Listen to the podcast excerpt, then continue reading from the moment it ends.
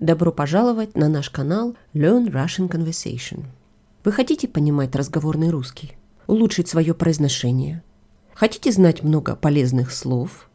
Для этого есть несложный рецепт. Слушайте наш подкаст и одновременно следите за разговором по транскрипту. Транскрипты всех эпизодов вы можете найти на нашем веб-сайте store dot l r c podcast dot c a. Привет, Виктор. Привет, Мария. Ты знаешь, вот наши все эпизоды о том, как мы друг с другом соглашаемся. Разве?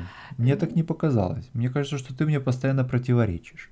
А мне кажется, что ты постоянно делаешь вид, что я тебе противоречу. А, вот так вот. Да, ты видишь в каких-то моих репликах несогласие. Но вот я подумала, знаешь, вот давай поговорим про споры. Мы ведь с тобой очень часто вне эфира спорим, да, иногда да. на повышенных тонах и mm, переходим да. в горячие стадии. Да, конечно. Но видишь, наверное, все-таки спор — это одна из характеристик человеческой природы, и, наверное, доказательством тому является то, что очень часто спорить начинают дети, да.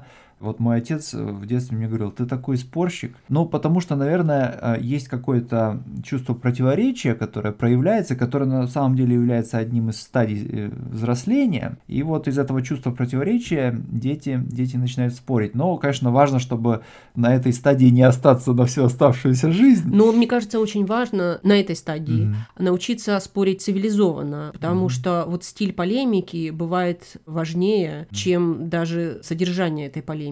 Правда не бывает абсолютной, и любая позиция, какая бы она ни была, она, скорее всего, имеет какие-то свои изъяны. Ну да. Цивилизованный стиль приобрести mm-hmm. в детстве, это было бы очень неплохо. Конечно, да. Ну, а если возвращаться к психологии спора, то можно увидеть, как один стремится победить другого, да, то есть задавить его логикой, какими-то аргументами, чтобы не для того, чтобы переубедить его, а для того, чтобы именно в глазах присутствующих, так сказать, оказаться победителем. Так ну вот... что далеко ходить? Смотри, вот президентские дебаты mm-hmm. какие-нибудь, да, вот за Программировано, да, ну, да, в предвыборных кампаниях споры, да? Да, конечно. Понимаешь, мне кажется, что если говорить не вот о политических дебатах, а именно вот о каких-то таких более обыденных столкновениях, да, то мне кажется, что вот это желание подавить своего оппонента, именно вот сделать это на людях, это часто скрывает на самом деле внутреннюю какую-то слабость и неуверенность, и желание самоутвердиться за счет другого. Угу.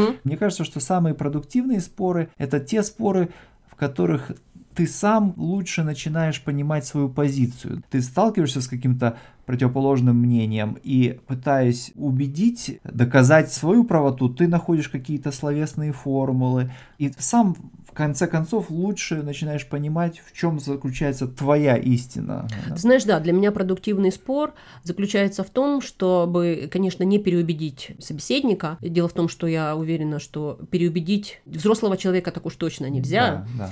Но смысл спора для меня, продуктивного спора, заключается в том, что я фактически делаю перестановку каких-то своих знаний, ну, да. привожу новые факты, начинаю использовать эти факты, доводы, аргументы, то есть я их начинаю связывать по-другому. И в процессе спора, да, вот этот адреналин, который... Mm-hmm.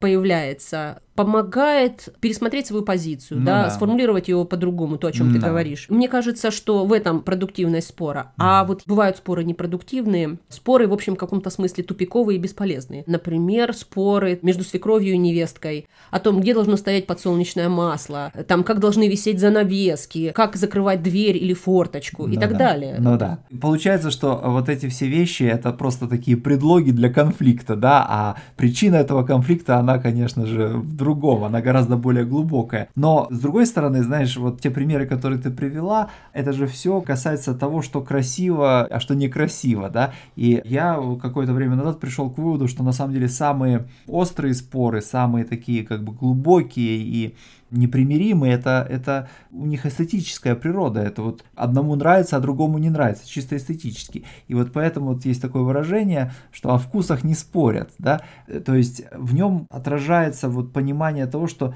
прийти к какому-то согласию относительно того, что красиво, а что некрасиво, труднее невоз... всего. невозможно, труднее всего. Ну, знаешь, ну, я подумала, что вот это выражение «о вкусах не спорят» иногда используется как уход, если mm-hmm. ты чувствуешь, что твоя позиция более слабая, или чувствуешь, что явно твой собеседник готов лучше к этому разговору, и ты не хочешь показать ну, свою да. слабость, ты в каком-то момент можешь сказать: ну, о вкусах не спорят. Ну, Хотя да. бывают иногда разговоры или споры, где можно привести логические аргументы, но если ты чувствуешь, что тебе не хватит сил и не ну, хватит да. пороху да. Да, на этот спор. Часто это уход от спора. Ну да, то есть выйти из спора, как бы не уронив лицо. Не уронив никакого достоинства. Да, да. Знаешь, ну вот есть еще научные споры, да, вот в нашей профессии с тобой, в профессии ученого, угу.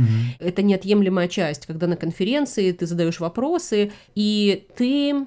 не всегда задаешь вопросы на уточнение. Mm-hmm. Иногда ты пытаешься опровергнуть принципиальную интерпретацию тех или иных фактов. В этом смысле эти споры, ну, это часть профессии. Мы получили тренировку определенную, ну, да. правила ведения дискуссии, то есть как ну, да. именно имеет смысл и как именно считается принятым ну, да. задавать вопросы и вести такие споры. Ну да, и тут опять же важно как бы не переходить на личности, что называется. Не да? обзываться, да? Да, да. Хотя такое иногда тоже, к сожалению, случается. Скажи, о чем ты споришь? Вот что, например, тебя бы задело, что ты бы вот не мог пройти и сказал: нет, вот все, я должен объяснить и доказать? Ну, в моем случае, конечно, чаще всего я спорю на политические какие-то темы. То есть политика является наиболее частым предметом спора.